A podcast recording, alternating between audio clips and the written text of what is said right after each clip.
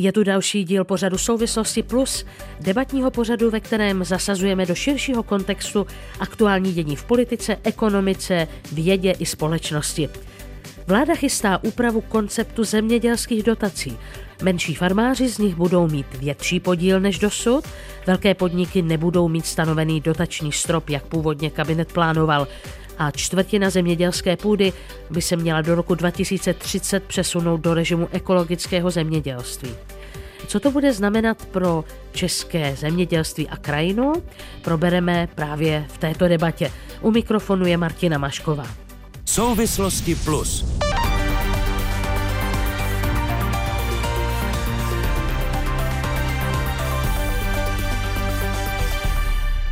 Mé pozvání do této debaty přijali Kateřina Černý-Pixová. Dobrý den. Dobrý den. Proděkanka Fakulty životního prostředí z České zemědělské univerzity, původní profesí krajina ekoložka a působí na katedře plánování krajiny a sídel.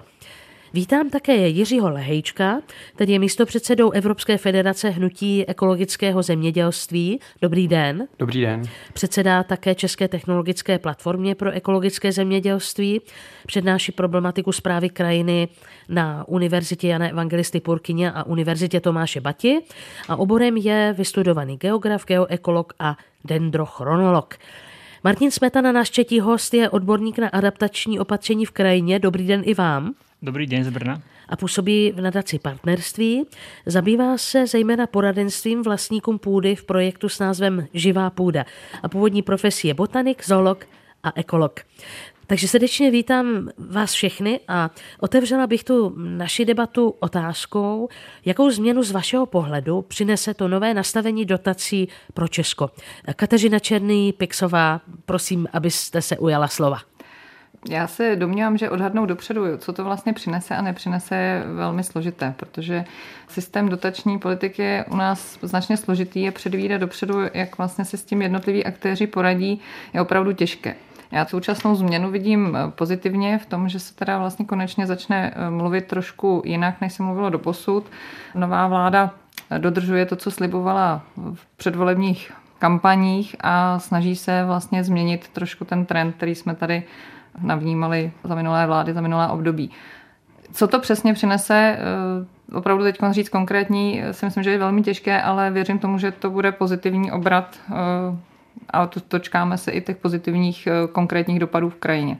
My potřebujeme možná ještě předtím, než otevřeme tu vlastní debatu, nastínit, jak jsou ty evropské dotace pro Česko, nebo jak jsou vůbec dotace pro farmáře nastaveny. Poprosila bych Martina Smetanu, který vlastně de facto v tom denodenním provozu pracuje i z vlastníky půdy, zná eh, to nastavení dotací. Můžete prosím říct tedy, jakými nástroji pomáhá vlastně Evropa zemědělcům, tedy i českým? Eh, ono hodně na těch dotacích záleží eh, na těch detailoch, které jsou tam nastavené. Ta prvotná myšlenka je vždycky dobrá a potom vlastně ty zemědělci netrpezlivo čekají, až přijde nějaká metodika, nějaká příručka pro zemědělců a jsou vlastně zvědaví na ten detail, protože jak se hovorí, diabol je ukrytý v detailoch a někdy uh, dobrý záměr, když není domyslený do konce, tak potom může způsobit hotovou katastrofu. Já potřebuji teď úplný základ. Můžete prosím říct, eh, jakými nástroji financování jsou tedy eh, vlastně podporováni zemědělci? Pokud vím, tak je to kombinace přímých plateb a podpory rozvoje venkova. Ano, v těch přímých platbách tam je to o tom, eh, že jsou základné dotace na plochu a potom jsou k tomu nadstavové dotace, které vlastně můžou zemědělci využívat při tom svém hospodárení. Tak a teď uh, poprosím i vás o ten pohled na tu změnu, kterou by mohlo přinést to nové nastavení. Myslíte si, že by to mohlo nějak zásadně změnit tu českou krajinu, a teď to řeknu v uvozovkách, uh, mohlo by to změnit atmosféru v českém zemědělství? Eh, já jsem optimista, já věřím, že to dopadne dobré, ale vlastně teraz víme iba nějaké rámcové představy, jaké má ministerstvo. Je důležité si počkat na ty detaily, které přijdu, které se dostanou k tým zemědělcům a potom uvidíme, či se to naozaj podarí. Jiří Hejček to vidí i z té evropské perspektivy, eh, jako eh, místo předseda Evropské federace hnutí ekologického zemědělství. Jaký posun se dá s touto změnou čekat případně, nebo pokud nějaký? Začal bych možná tou českou perspektivou. Tady je třeba říct, že ta laťka leží opravdu proklatě nízko, takže posunout se někam do lepšího nastavení, kde skutečně je třeba si uvědomit, že ty zemědělské dotace to je nabídka společnosti zemědělcům. Měla by fungovat tím způsobem, že společnost si za ně objednává něco, co není schopen zajistit trh. O tomu dlouhá desetiletí tak nebylo, dotovala se produkce a stále z větší části ty, zeměděl, ty zemědělské dotace bohužel tímto způsobem, ať už přímo nebo nepřímo, směřují. A ta zásluhová složka je velmi slabá ten motiv té poslední reformy společné zemědělské politiky z té celoevropské úrovně a podotknu, že ten rozpočet tvoří 30% rozpočtu celé EU, což je jako obrovské, obrovské číslo, obrovský podíl ve vztahu toho, jaký to tvoří podíl k hrubého národního produktu nebo hrubého produktu celé EU, které je v jednotkách procent tak eh, je to obrovské číslo. To znamená, že by s tím měly být spojeny i vysoké ambice. A eh, Evropská komise se snažila, eh, aby ty ambice byly vyšší než při těch předchozích reformách.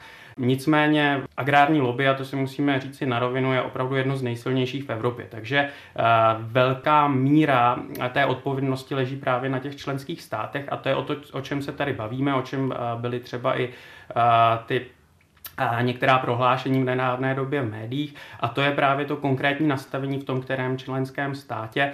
A to je to, s čím se ta současná vláda snaží na poslední chvíli pohnout, protože v podstatě eh, ta jednání probíhala dva roky a předchozí vláda to více-méně jako připravila k odeslání. A ta nová vláda je v nezávidění hodné pozici, protože během měsíce možná měsíce a půl, pokud se, jestliže se jí podařilo vyjednat odsun toho posunutí toho strategického plánu do Bruselu, tak eh, musí, musí předělat něco, eh, co, co bylo tvořeno takto dlouho a zároveň to ještě projednat se zemědělskou veřejností. To je opravdu velmi těžká pozice, ale přesto ty dosavadní změny jsou v pozitivním gardu, byť eh, musím říci, že jsou zatím pouze strukturální. To znamená, je tam ten přesun těch peněz od těch větších těm menším oproti tomu původnímu nastavení, ale ještě není uh, známo, jakým způsobem uh, budou nastaveny právě třeba ty motivační platby skrze ekoschémata, to jsou ty nadstavbové tituly, uh, do kterých ten zemědělec může a nemusí vstoupit, nebo agroenvironmentální opatření.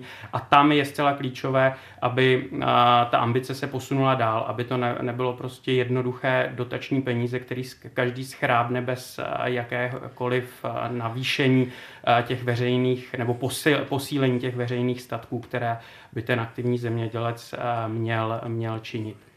Takže, eh, když se vrátím ke Kateřině Černý Pixové, co budou muset zajistit malé farmy a co ty velké v tom novém systému pravděpodobně? To si myslím, že právě není jasné, protože, jak už tady kolegové řekli, to potom je vlastně v těch vlastních detailech, v tom konkrétním nastavení. Eh, už bylo řečeno, že ty úmysly jsou většinou v podstatě pozitivní a lze s nimi souhlasit, by tady se teď dostáváme do vášněvé debaty, eh, zda ten systém tím, že pravidlo je vlastně pouze měřítko velké velikosti farmy, jestli to je vlastně spravedlivé nastavení nebo ne mě to trošku mrzí, že ta diskuze vlastně směřuje tímto směrem. Rozlišovat na malé a velké hospodařící subjekty není asi to správné kritérium. Už tady bylo řečeno, vlastně dotace by měly jít hlavně za tím, že budují nějaký eh, veřejný zájem nebo pečují o nějaký společný zájem, za to, za to mají dostávat zemědělci eh, peníze, za to, že pečují o krajinu. A potom je vlastně měřítko farmy, není úplně tím zásadním kritériem. Důležitá je ta kvalita, jakým způsobem hospodaří. Jestli v souvislosti s novým nastavením dotačních systémů to bude z hlediska nějaké administrativy nebo konkrétních přístupů jednotlivých farm nějaká velká změna, eh, já si myslím, že v tuto chvíli asi ne. Záleží samozřejmě, jak to bude dál nastaveno. Ale zase tak velké eh, změny v tomhle nenastávají. Stále se točíme kolem toho, že většina těch peněz jde vlastně na produkci bez ohledu na to, jak vlastně ten daný subjekt eh, přistupuje vůbec k tomu veřejnému statu, jak se chová k půdě, jak se chová ke krajině, jak přispívá vůbec k další péči o třeba biodiverzitu nebo podporu biodiverzity, jak nakládá hospodaří s vodou to vlastně stále v té diskuzi eh, zaniká. Já jsem tomu na jednu stranu nedívím, protože ten systém, který tady máme nastaven, trvá už opravdu velmi dlouho. Ono ani po revoluci se vlastně nestalo v tomto sektoru nic zásadního a stále jedeme hodně podobně v tom většinovém nastavení podle těch eh, mezí, tak jak jsme byli zvyklí před revolucí. A ten, ten zvyk je železná košila, těžko se z ní dostáváme. To znamená, ty kroky asi musí být postupné, nemůžeme do toho skočit rovnými nohami po hlavě, to bychom si asi mohli taky nabít ale něco se prostě v tomhle okamžiku musí dít a asi se to i začíná dít. Možná, že právě ty motivační palby, o kterých mluvili vaši kolegové, můžou být nástrojem, jak vlastně farmář může projevit svůj zájem o záležitosti, jako je právě péče o biodiverzitu, tedy o tu rozmanitost přírody, když to zjednoduším na tom jeho lánu, a nebo jak prokáže, že mimořádně pečuje o vodu, ne? Určitě by to mělo být nastaveno hlavně tímhle tím směrem. Já bych si představovala, že postupně se dostaneme do fáze, kdy vlastně většina těch peněz bude rozdělována právě podle těchto kritérií. V Evropě můžeme sledovat v některých systémech, například v Rakousku, že vlastně i tam už mají všichni zemědělci nastavený určitý práh, který musí splňovat, aby vůbec na ty dotace dosáhli. A jak tady kolega už podotkl, my ty Prahy se snažíme nastavovat taky, ale máme je opravdu velmi nízko, to znamená, vlastně dokáže splnit téměř každý bez nějakého velkého úsilí. A my tyhle ty Prahy potřebujeme zvyšovat, aby ta motivace byla prostě vyšší, aby se skutečně v té krajině něco dělo. I právě s kontextem toho, že klimatickou změnu máme za dveřmi, ne už před nimi a prostě musíme se s tím nějak vypořádat pro budoucí generace. Pane Lehejčku, jenom pro zajímavost, jak to vypadá v některých jiných členských státech, třeba srovnatelných, řekněme, velikostí? Dá se udělat nějaké srovnání, nějaký příklad, odkud bychom mohli čerpat? Tak eh, záleží samozřejmě na jakou stranu se díváme, ale nemohu nezmínit nám velmi kulturně blízké i geograficky, i konec konců klimaticky blízké Rakousko.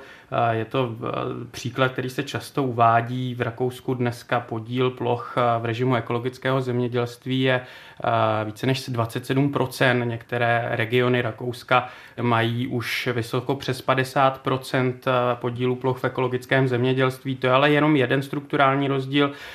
Další je samozřejmě velikost dílu půdního bloku. To je záležitost, která bez zbytku souvisí se vším, co zmiňovala paní proděkanka Pixová která souvisí prostě s biodiverzitou, která souvisí s retencí vody v, krajině, se znížením eroze, protože samozřejmě ty předěly v té krajině zpomalují ten povrchový odtok, která souvisí se snížením prašnosti. To je taky problém, o kterém se moc nemluví, ale na Jižní Moravě by vám obyvatelé tamních obcí o něm pověděli své. A my určitě vycházíme z nějakého historického kontextu, který tady bohužel zanechalo to komunistické dědictví kolektivizace, a scelení těch, eh, scelení těch malých ploch eh, do větších. Nicméně to by neměl být do nekonečna používaný argument pro to, proč u nás něco nejde. Těch iniciativ je celá řada, ať už lze využívat komplexní pozemkové úpravy pro nějaké trvalejší krajinné prvky a jejich návrat do krajiny ale i celou řadu těch titulů v eh, té společné zemědělské politice, hlavně v tom druhém pilíři, ale doufejme, že nyní se toho dočkáme i třeba v tom pilíři prvním v rámci těch prémiových ekoschémat, o nichž eh, ministerstvo kolem nich začíná eh, tak jakoby našlapovat, protože se tam nebudu zacházet do technických detailů, ale zkrátka ušetřilo se teďko v prvním pilíři přesun, takovým technickým přesunem velké množství finančních prostředků a, a ta, ta, ten zájem ministerstva je tyto ušetřené finanční prostředky v prvním pilíři využít právě na ty prémiové prémiová ekoschémata, která by mohla naplňovat to, o čem se všem eh, tady bavíme. Ale nutno podotknout, že stále to tvoří eh, pouze eh, malý díl, nebo relativně malý díl, byť stále se zvětšující té společné zemědělské politiky. Takže ten prostor pro to zlepšení a opuštění toho, toho dotování produkce, která je zobchodovatelná, to je třeba říci, na těch běžných trzích. Jo. Ekonomové, nejsem ekonom, ale co jsem měl možnost navnímat, tak zmiňují, že dotace by neměly ten trh příliš ovlivňovat v záležitostech, které je schopen ten trh sám vyřešit. To je právě třeba ocenění té produkce. Ovšem trh už nevyřeší ocenění právě těch tvorby těch ekosystémových služeb, protože právě zemědělec je to pro něj náročnější, stojí to více peněz a vlastně tu službu potom dává celé té společnosti. Takže tam je zřejmá ta nerovnováha a tudíž ta společnost by za tvorbu těchto statků měla platit a tomu právě má sloužit ta společná zemědělská politika abychom si ilustrovali ty ekosystémové služby. Možná se obrátím na Martina Smetanu, tak to je třeba to, jestli na tom kusu půdy, na tom pozemku farmář má dostatečně pestrou skladbu živočichů, řekněme i třeba kolem na loukách rostliny a podobně. Rozumím tomu správně? Áno, je to tak, ale je to aj o tom, že tá krajina by mala, byť, by mala slúžiť ľuďom. Nemal by to byť proste výrobný prostriedok hrstky podnikateľov. Je to o tom, či e, občania, e, keď pôjdu na nedelnú prechádzku, či majú ísť kam na prechádzku. Či sú tam nejaké polné cesty, nejaké remísky, stromoradia, kde môžu tráviť voľný čas. Či to není len o tom, že tam je jedno veľké repkové pole, do ktorého asi človek nepôjde sa prechádzať. Potom ale se nabízí možná i taková úvaha, jestli ty dotace by měly obnovovat meze a měli bychom třeba rušit nějaké větší lány turistickými stezkami, které přes ně povedou. Stačí obnovit polné cesty, to znamená cesty, které v té krajině od jak živa bolí, ale v kolektivizaci byly rozorané. E, stačí vrátit ty cesty a na základě zkušeností, které mám e, z Južné Moravy, tak e, v okamžiku, keď se obnoví někde polná cesta, tak ty lidé si tu cestu do krajiny velmi rychle najdou. Obnovit polnou cestu je velmi jednoduché, stačí tam hodit pár kolíkov, vysadit nějakou doprovodnou zeleň, pár stromů. Už každý ví, že to je cesta. Ta cesta takto může spájať lidí z jedné obce do druhé obce a postupně se vlastně ty lidé dostávají do té krajiny. Zatím, čo takto je to tak, že keď sa chcú cestovať medzi dvomi obcami, tak musí cestovať prostě po silnicách prvej triedy a že vlastně ta krajina je něco také jako mimo jich života. Tak eh, posloucháte Český rozhlas Plus. Věnujeme se širšímu kontextu eh, debaty o zemědělských dotacích, protože menší farmáři teď mají mít větší podíl na nich, velké podniky nebudou mít stanovený původně uvažovaný dotační strop a čtvrtina zemědělské půdy má se přesouvat do režimu ekologického zemědělství.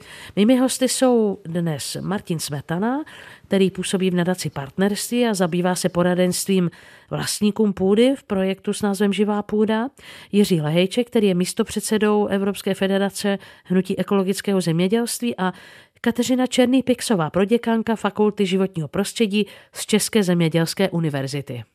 Posloucháte diskuzní pořad Souvislosti Plus. Premiéra ve středu po 20. hodině večer na Plusu. My jsme se už pomalinku přesouvali do debaty o krajině, ale nemůžeme opomenout v téhle debatě klíčovou záležitost a to jsou ceny. A proto bych se ráda obrátila na vás, naše hosty, s otázkou, jak se tedy tvoří v zemědělství ceny. Protože to je předmětem té polemiky kolem té změny, s níž přišlo ministerstvo nebo s níž přichází e, česká vláda. Otázka pro Jiřího Lehejčka, takže jak probíhá ta cenotvorba, jak se do toho promítá situace, kdy například v Evropě obilí to znamená spíš přebytky. Cenotvorba asi nepřekvapí, že vychází z toho, že náklady na produkci minus poskytnuté dotace plus zisk toho producenta a marže obchodníků. To je asi poměrně jednoduchá rovnice záležitostí, které do ní, do, do ní vstupují a z toho se tedy potom tvoří ta výsledná cena zemědělských produktů. Co se týče přebytků, které jste zmiňovala, také je nespornou pravdou, že jak Česká republika, tak Evropská unie jako celek tvoří zemědělské přebytky a je to právě dáno i tou podporou skrze společnou zemědělskou politiku. To problematice už jsme hovořili, ale já bych se chtěl zastavit ještě u toho, co to způsobuje, protože tím, že Evropa tvoří nadprodukci, tak ji musí někde zodbytovat. No a tu nadprodukci samozřejmě zodbytuje na nějakých třetích trzích ale pokud eh, ona zemědělská produkce je přece jenom trochu specifická, to není elektronika, nejsou to auta. Eh, zemědělskou produkcí v chudších a v třetích zemích se živí eh, velký podíl, velký podíl obyvatelstva. A pokud my tam tu ekonomiku vychýlíme nějakou dotovanou potravinou, která tam připutuje z Evropy, no tak to velmi často vede ke kolapsu té zemědělské ekonomiky v těch třetích zemích. Ti lidé potom potom nejsou schopni vlastně konkurovat, nejsou schopni se s tou svou prvovýrobou uživit, odcházejí do měst, do slamů a posléze třeba migrují i do členských států Evropské unie, do těch členských států, které ty, ty potraviny tam vyváží. Takže je to, je to všechno komplikovanější a i to je, myslím, jeden jako z důležitých argumentů pro to, abychom přestali dotovat produkci a začali se zaměřovat na ty, na ty statky, které potřebujeme. Jestli vám dobře rozumím, tak eh, podle vás ten směr, jaký nabrala změna, nebo řekněme reforma té evropské společné zemědělské politiky, směr spíš k obnově venková, je ten z vašeho pohledu jakoby vhodný, žádaný směr, který to vychýlení trošičku napraví? Je to ten žádaný směr a jestli ho napraví, eh, o tom rozhodnou ta další, další jednání a další práce nového kabinetu na, na té revizi eh, toho, co zdědila potom kabinetu předchozí. Tak a eh, teď tedy, já jsem se začala ptát na ceny hlavně z toho důvodu, že v souvislosti tady s tou změnou, posunu blíž k ekologičtějšímu hospodaření v zemědělství, tak zaznívají obavy ze zdražování. Především jsem zaznamenala obavu, že vzroste cena půdy. Váš pohled nejprve poprosím Kateřinu Černý-Pixovou. No, odhadovat vývoj cen na základě toho je opravdu velmi, velmi těžký. Jestli to bude mít přímý vliv na změnu ceny půdy nebo nebude, je otázka. Na druhou stranu i v této oblasti bychom potřebovali nějakou změnu. Jedna z velkých příčin vlastně komplikuje nějaký pozitivní posun je vlastně naše specifikum rozdrobenosti ty vlastnické struktury, faktu toho, že převážná většina zemědělství, je to bych řekla, že bez rozdílu těch malých a velkých hospodaří na nějaké pronajaté půdě. Ta půda často není scelená Eh, I ty menší subjekty, samozřejmě ty trochu méně než ty větší, hospodaří často na rozsáhlých územích, která ale nejsou souvislá. A potom pokud eh, chcete vlastně eh, po těch zemědělcích, aby budovali nějaká opatření v té krajině, tak ty vlastnické vztahy tomu takhle rozdrobené tomu můžou, vlastně, můžou minimálně ne, ne bránit, ale určitě komplikovat, protože když prostě máte nemáte scelené území nebo máte na jednom velkém lánu několik vlastníků, tak musíte jednat se všemi těmi vlastníky, musíte se rozhodnout, kde opatření, opatření umístíte, může to ten vlastník nějakým způsobem třeba i blokovat. Není to úplně jako jednoduchá situace. V podstatě, kdyby se změnila eh, cena, cena půdy, možná, že by to nakonec mělo nějaký pozitivnější vliv na to, že by jsme konečně nějakým tržním nástrojem tu půdu vlastnicky vlastně vyřešili, že by vlastníci kteří nechtějí hospodařit, tu půdu měli vůli prodat a těm hospodařícím zemědělcům by se potom pod těmi dobře nastavenými motivačními nástroji mohlo třeba lépe hospodařit a bylo by pro ně některé, přístup k některým těm opatřením třeba i snažší. Takže já bych tom neviděla úplně ten zásadní, zásadní problém. Pane Smetano, vy pracujete úplně běžně s vlastníky půdy v tom projektu s názvem Živá půda. Zlepšuje se z vašeho pohledu vztah majitelů půdy k půdě a může případně ten nový způsob dělení dotací ještě nějakým způsobem tohle změnit k lepšímu? Eh, těžko povedať, ako budú ty dotace nastavené, ani som jasno vidět, ale eh, z mojej práce v projekte Živá půda jasně vyplývá, že je velký počet vlastníků, ktorí chcú eh, zmeniť hospodárení na svojich pozemkoch. 75% pôdy v České republike je prepachtované, nehospodárí na tom ten zemědělec, teda ten zemědělec nej zároveň je vlastníkom a tých 75% ľudí, to znamená, je každý tretí občan v tejto republike. A nám sa už v minulom roku v rámci pilotného projektu e, poradne v živej půdě ohlásilo e, asi 150 e, vlastníkov pozemkov, ktorí chcú urobiť zmenu na viac než tisíc hektárov ornej pôdy, prípadne trvalých trávnych porostoch. A tá vôľa niečo s tým zmeniť tam je. Takže já vidím to velmi perspektivné a naopak si nemyslím, že by právě ty vlastníci byli tí, ktorí tu zmenu v té krajině blokují. A co tedy říkáte vy té obavě, že vzroste cena půdy tady s tou změnou k ekologičtějšímu hospodaření? Eh, myslím si, že nárast ceny eh, půdy eh, mají jiné faktory, jako například inflace a podobně, kde ľudia nemají, do, mají volné prostředky, nemají do čeho investovat a čoraz víc lidí se snaží investovat do půdy, protože ekonomové tvrdí, že je to nejlepší investícia. Myslím si, že změna dotací s tím moc nezahýbe. Pane Lehejčku, váš pohled na tuto věc, už tady bylo zmíněno, že vlastně půda je brána jako slušná výnosná investice, takže ono eh, asi i tohle hraje roli. Hmm.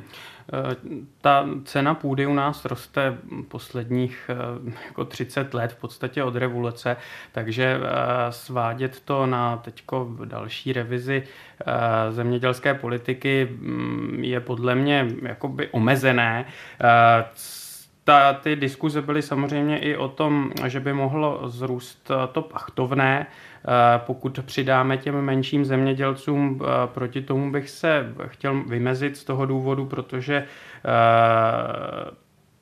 čím je větší zemědělec, eh, tím, má, eh, tím hospodaří na větším podílu eh, pronajaté půdy. Zatímco čím jdeme do těch menších farem, tak tím větší podíl mají své půdy vlastní. To znamená, tam samozřejmě je to teorie, ale z těch čísel mi jasně vyplývá, že naopak to spíše povede k tomu, že pokud že ti menší zemědělci budou schopni třeba zaplatit více na tom pachtovném na úkor těch větších a vlastně se vyrovná trošku ta velikostní struktura toho českého zemědělství. Ale to je, to je opravdu spekulace.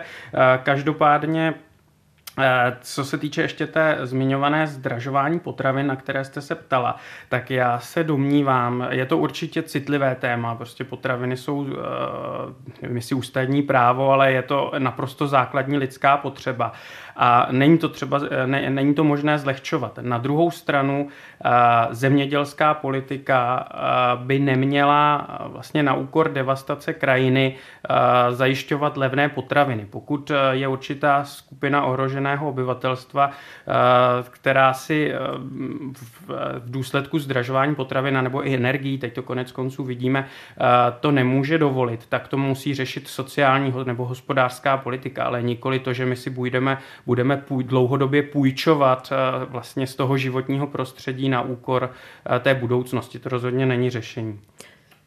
V této souvislosti zaznívá i pojem soběstačnost, tedy i potravinová soběstačnost.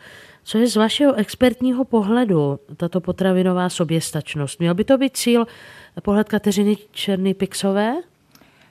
To je určitě důležitá, důležitá otázka, obzvlášť eh, s nadcházející klimatickou změnou si myslím, že se o tomto tématu budeme bavit čím dál častěji. Eh, nicméně eh, je to, je to poměrně komplikovaný, komplikovaný termín. Nelze asi úplně jasně říct, kdo je soběstačný a není a může se to z roku na rok docela razantně měnit byla zpracována studie pro Českou republiku na vlastně tuto otázku, jestli teda Česká republika je ve své produkci soběstačná. Eh, ta studie se dá asi zjednoduše schrnout tak, že v základních nějakých eh, komoditách a potravinách s tím, že teda nebyl, nebyl započítán nějaký komfort, ale nějaká základní potřeba, tak aby teda jsme všichni přežili a neumřeli hlady, tak vlastně tady eh, plus minus zajištěna je.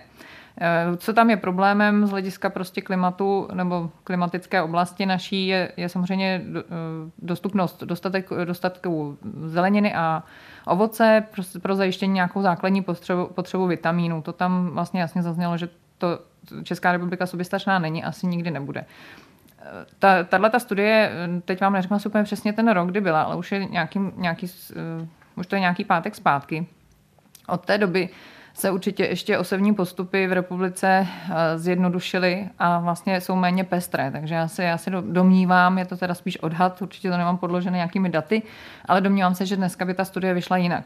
Dneska bychom se asi možná o potravinové soběstačnosti v zajištění opravdu všech těch, eh, všech těch eh, živin, které lidský organismus potřebuje, asi bavili v tom kontextu, že si Česká republika sama, sama nevystačí.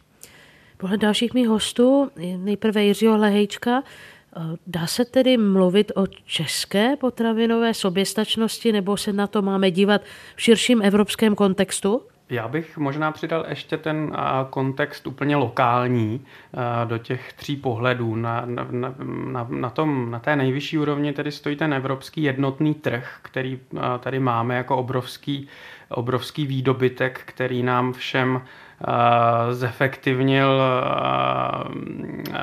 který nám zjednodušil život a zefektivnil tu výrobu. Pak máme tu českou soběstačnost, která, o které, myslím, poměrně obšírně mluvila paní Pixová. Eh, co se týče té, té kalorické, tak tam si stojíme dobře, ale samozřejmě jsou různé segmenty eh, toho potravinářství, kde buď z klimatických důvodů nebo z nějakých strukturálních nejsme schopni eh, to zajistit. Typické je třeba to, to vepřové, kde jsme zaznamenali jakoby velký propad a to i přesto, že do toho vepřového jdou obrovské sektorové intervence a vlastně k ničemu to nevede, ale to jsou možná zbytečné detaily. Ale potom je ta lokální A to je něco, co si myslím třeba, co v plné nahotě odhalila ta úplně první covidová vlna, když byly prázdné pulty v obchodech a lidé, lidé spanikařili, vzali, na, vzali stečí všechno, všechna místa, kde se dalo koupit jídlo.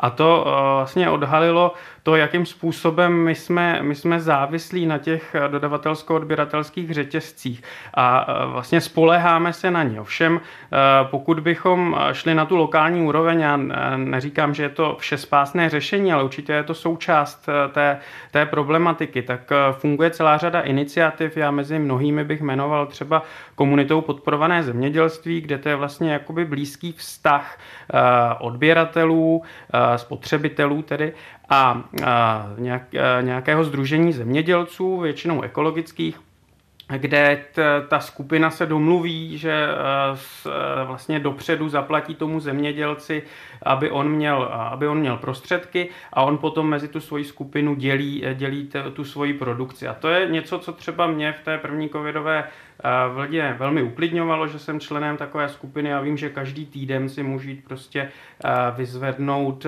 8 kg ovoce a zeleniny a rozdělit to mezi svoji rodinu a věděl jsem, že alespoň, alespoň část té kalorické potřeby v těch nejšílenějších dnech vlastně člověk má zajištěnou. Je samozřejmě bláhové v dnešní době se domnívat, že by všichni lidé začali hospodařit a byli soběstační, ale myslím si, že to zkracování těch dodavatelsko-odběratelských řetězců je prostě zcela nezbytné a to budování toho, té důvěry mezi tím spotřebitelem a mezi tím lokálním zemědělcem je důležité a i proto je důležité, že současný kabinet se snaží podporovat ty malé a střední zemědělce, kteří, kteří právě tady tu produkci blízkou z toho, tomu odbytu mohou, mohou zajistit. Takže za to jsem určitě rád a chtěl bych tady ten rozměr ještě právě potrhnout.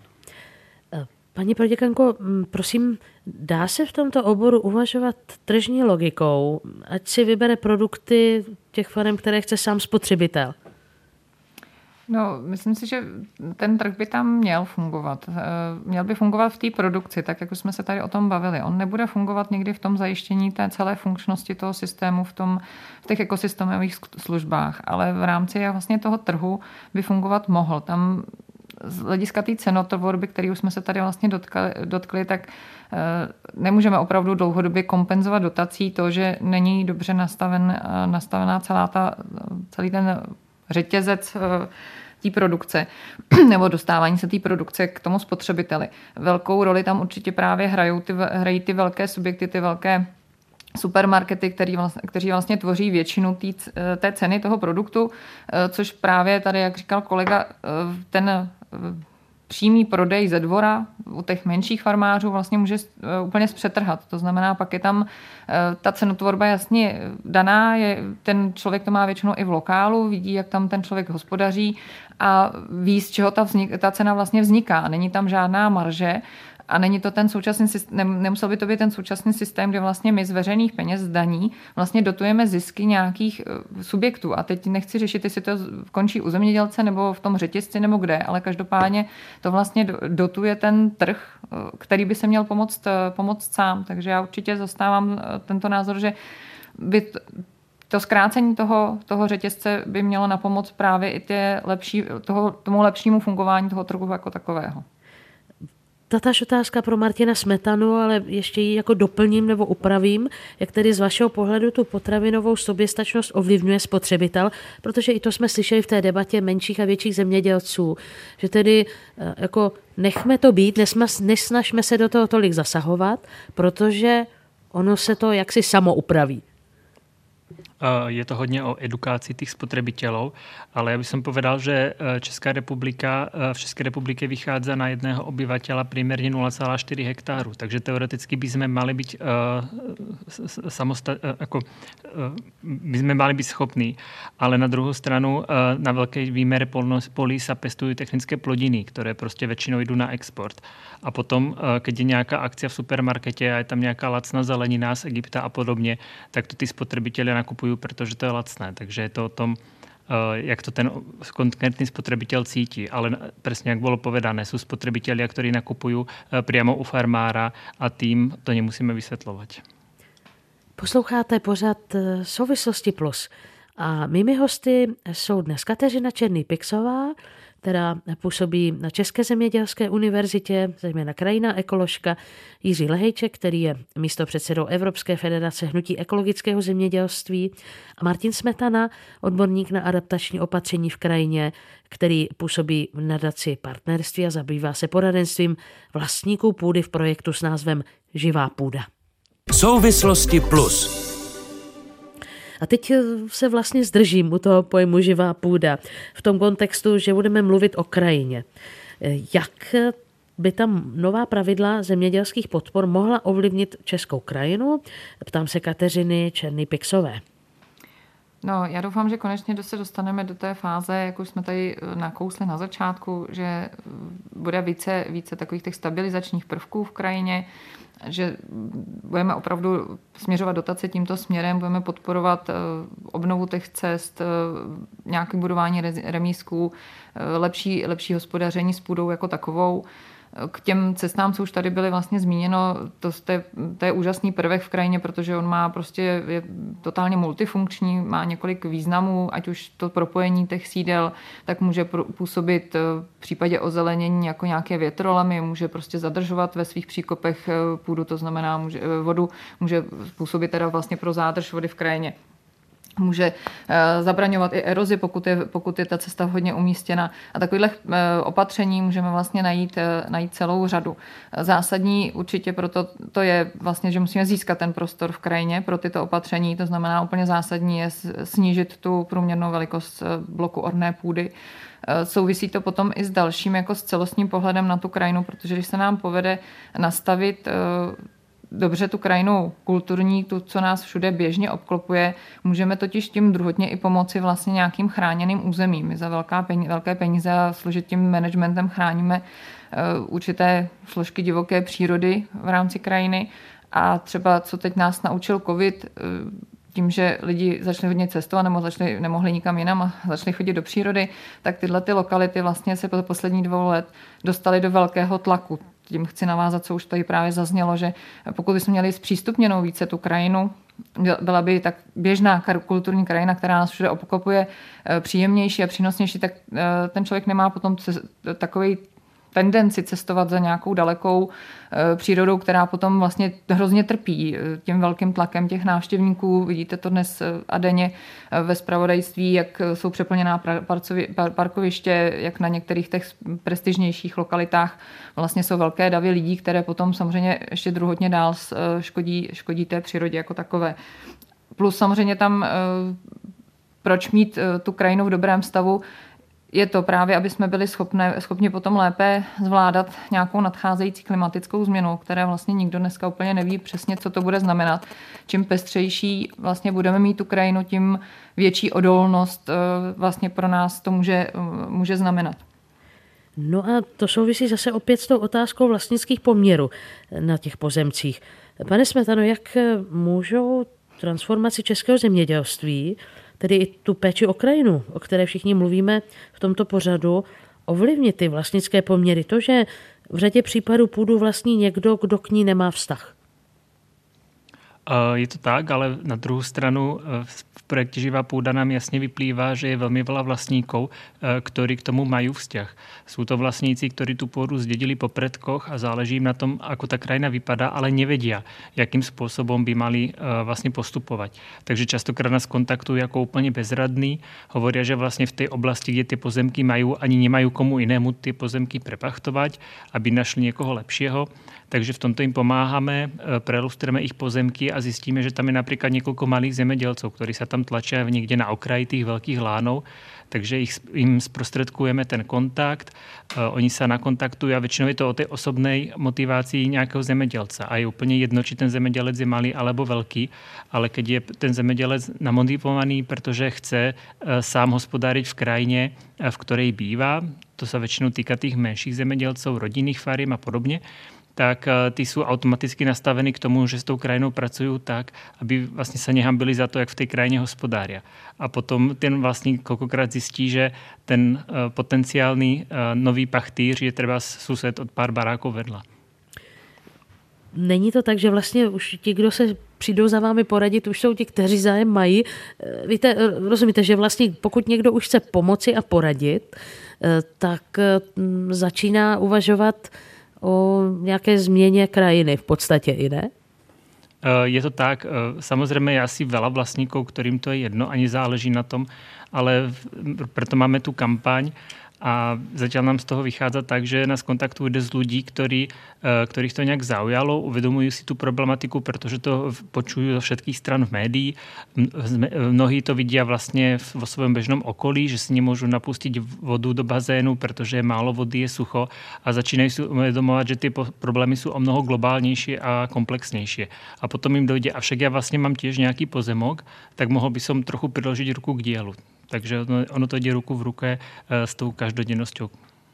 Pane Hejčku, z vaší zkušenosti, co motivuje farmáře k ohledu na životní prostředí a co? Třeba i jaká pravidla je naopak brzdí? Já myslím, že se kolem toho točíme víceméně celý pořad a eh, skutečně je to o to, je to i o té, možná zmíním teď něco, co ještě třeba nezaznělo, je to i o tom ocenění té společnosti, ale teď nemyslím tom finančním, ale myslím i tom jako morálním nebo slovním, protože dneska je, a je to dáno zase tím historickým kontextem, většinovou společností zemědělec a zemědělství vnímáno když opominu tedy tu produkční stránku, tak vnímáno poměrně negativně a vnímáno takovým způsobem, že zemědělec je někdo, kdo v té krajině dělá špatné věci. Ale já se domnívám, že právě skrze tu současnou reformu zemědělské politiky a skrze, skrze i tu iniciativu, aby do roku 2030 byla u nás čtvrtina zemědělské půdy v režimu ekologického zemědělství, tak je to obrovská příležitost pro ty zemědělce ukázat, že to tak není, že oni eh, mají to know-how, vědí, jak se v té krajině hospodaří, eh, dokáží to a jde pouze o, to, o tu stranu té nabídky. Eh, ono se není prostě čemu divit, že pokud, jak už jsem říkal na začátku, ta laťka je proklatě nízko a nikdo za ty finance nic moc nechce, no tak většina, většina těch hospodářů se, se chová podle těch minimálních požadavků. To je, to je prostě lidské celá přirozená lidská vlastnost, která se netýká samozřejmě pouze zemědělství. Ovšem to zemědělství má v tomto tu nevýhodu za A, že je to velmi vidět, a za B, že poskytuje ty služby, o tom jsme taky hodně hovořili, uh, nám všem. A tudíž uh, ta společnost nejenom to musí oceňovat finančně, ale musí to, musí to oceňovat i i eh, tedy na té, eh, řekněme, té motivační bázi, v té, té argumentační. Já bych ještě, eh, když se bavíme, máme tu část teď o té krajině, abych s dovolením uvedl pár kontextových čísel, které se domnívám, že mohou zase trochu zalarmovat třeba posluchače a právě zapojit se, eh, chytnout se za nos a zapojit se třeba do té iniciativy, o které mluvil eh, Martin Smetana eh, a udělat něco s tou vlastní půdou, protože ta půda je opravdu v jejich vlastnictví, to je příležitost a není to nic, čeho by se museli bát. Ta, ta cesta je poměrně jednoduchá, změnit tu pachtovní smlouvu. Dneska jsme v situaci, kdy se hovoří neustále o retenci vody, často slýcháme o potřebě nových přehradních nádrží, ale přitom my jsme schopni, a to jsou čísla výzkumného ústavu meliorací ochrany půdy, v té krajině zadržet v té půdě dnešní, v té, v té její struktuře pouze polovinu eh, potenciálu vody. Eh, kubík, kubík půdy zadrží, zdravé půdy zadrží 400 litrů vody a dneska ta, ta půda, která je na tom u nás velmi špatně, je na 200 litrech. To je jako obrovský, obrovský rozdíl, obrovský potenciál, která ta půda, který ta půda má. Stejně tak polovina monitorovacích podzemních vrtů ČHMU vykazuje nadlimitní koncentrace jednoho nebo dokonce více syntetických pesticidů, které procházejí ze zemědělství. Trvale klesá biologická rozmanitost v té zemědělské krajině a máme největší díly půdního bloku, takže opravdu je co zlepšovat. A nejen to jenom o té vládní garnituře, není to jenom o tom nastavení společné zemědělské politice, politiky, ale je to právě o těch vlastnících půdy, kterých je ohromné, kterých jsou tisíce, už o tom mluvil uh, kolega a opravdu každý, každý, téměř každý to má ve svých rukou tím, jak s ní bude nakládat a úplně každý to má ve svých rukou uh, z toho pohledu, jak se bude stravovat uh, a jaké potraviny bude nakupovat. Ještě jeden detail mě zaujal v tom, co říká Jiří Lehejček, a obrátím se na Martina Smetanu. On řekl změnit pachtovní smlouvu. Pokud eh, tomu dobře rozumím, tak ten vlastník půdy může si nějak trošičku upravit ty podmínky, jak by se mělo na jeho půdě hospodařit. Rozumím tomu správně. Ano, je to přesně tak, akorát uh, není to vůbec jednoduchá problematika. Eh, my jsme v projekte Živá půda eh, na tom pracovali už rok eh, spolu s právníkmi a dalšími odborníkmi.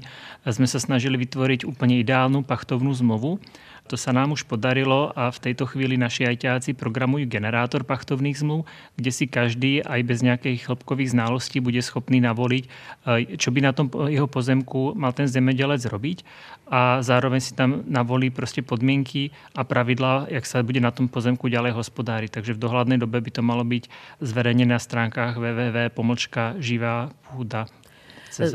Jestli vám dobře rozumím, tak jde vlastně o určitý model, muster, protože předpokládám, že ty jako krajina je jiná, vlastnické nějaké vztahy v sousedství budou jiné, ale to, jak hospodařit ekologicky na nějakém pozemku, k tomu by to mohlo pomoci.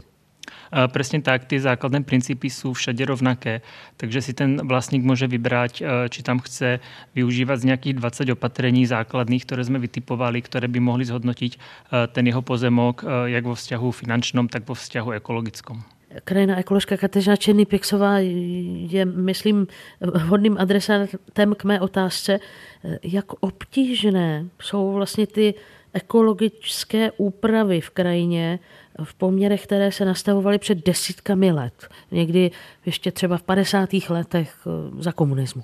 Já myslím, že příliš obtížné nejsou. To, to, to, o čem se bavíme, jsou technicky relativně jednoduché, jednoduché prvky, které se dříve používaly eh, naprosto běžně ať už teda používali jako ve smyslu nějakého, nějakých způsobů hospodaření nebo ve smyslu opravdu budování, budování nějakých konkrétních, konkrétních opatření typu těch cest nebo remísků nebo nějakých suchých poldrů a dalších. Technicky to opravdu není nic moc, nic moc složitého. Běžný zemědělec myslím, že je schopen v podstatě i své pomocí se svou vlastní technikou něco takového vybudovat, pokud se bavíme o těch drobných prvcích, tak si myslím, že to není ani nějak extra finančně náročné, byť sledujeme, že jsou dotační programy, které to prostě přímo ještě podporují.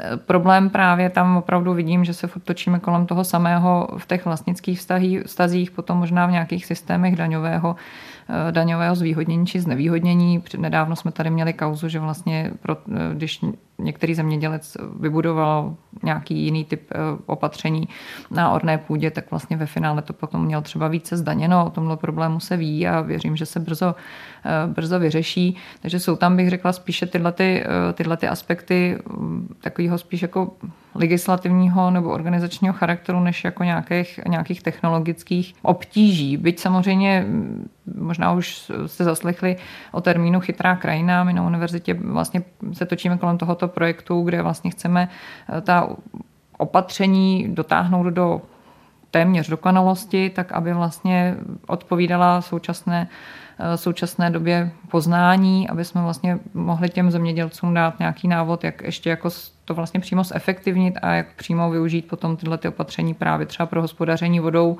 který potom může mít přímý dopad eh, na tu samotnou produkci na těch, na těch příslušných pozemcích. Takže ty změny, které nastaly v krajině, řekněme, já nevím, třeba v těch zmíněných 50. letech, eh, jsou vratné. Dá se ta krajina jako upravit, narovnat, porovnat? Převážná většina toho eh, se dá napravit, eh, možná ne úplně do původního stavu a to asi možná ani není cílem, protože přeci jenom se na začátku století, 20. století hospodařilo trošku jiným způsobem, použili jsme jinou techniku, takže asi není cílem úplně rekonstruovat původní, původní krajinou skladbu, ale spoustu věcí se dá udělat velmi jednoduše.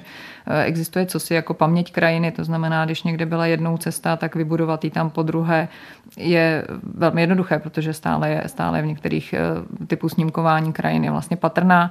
To znamená, vidíte, vidíte kde přesně ten, ten daný prvek eh, cesta nebo jiný prvek eh, vlastně byl lokalizován.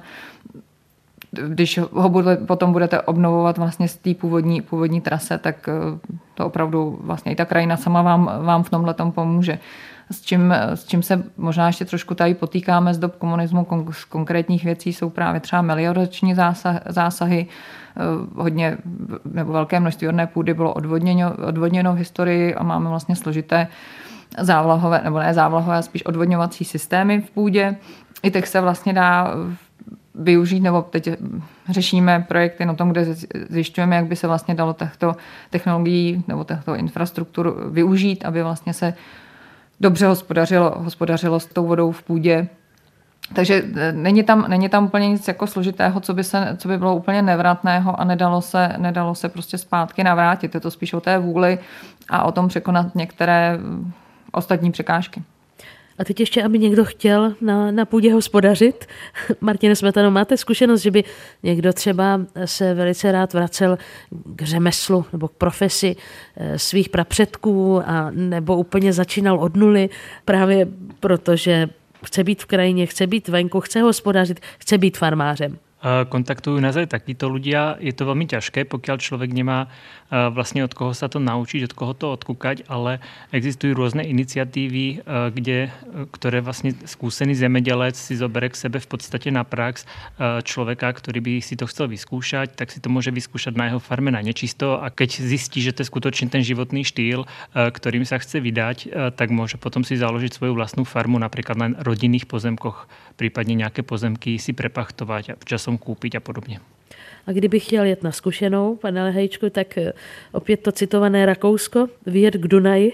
Já myslím, že i u nás je celá řada iniciativ, eh, kdybych zase měl být konkrétní, tak eh, máme tady teď úžasnou Eh, záležitost, která se jmenuje Farmářská škola, eh, kde právě ti zkušení ekologičtí zemědělci předávají zkušenosti mm, zájemcům o e- ekologické hospodaření a skrze nadaci pro půdu, která spravuje poměrně už rozsáhlé eh, zemědělské pozemky, se potom mohou dostat k té půdě, což mimochodem není vůbec snadné, získat novou půdu, ať už propachtovat nebo koupit.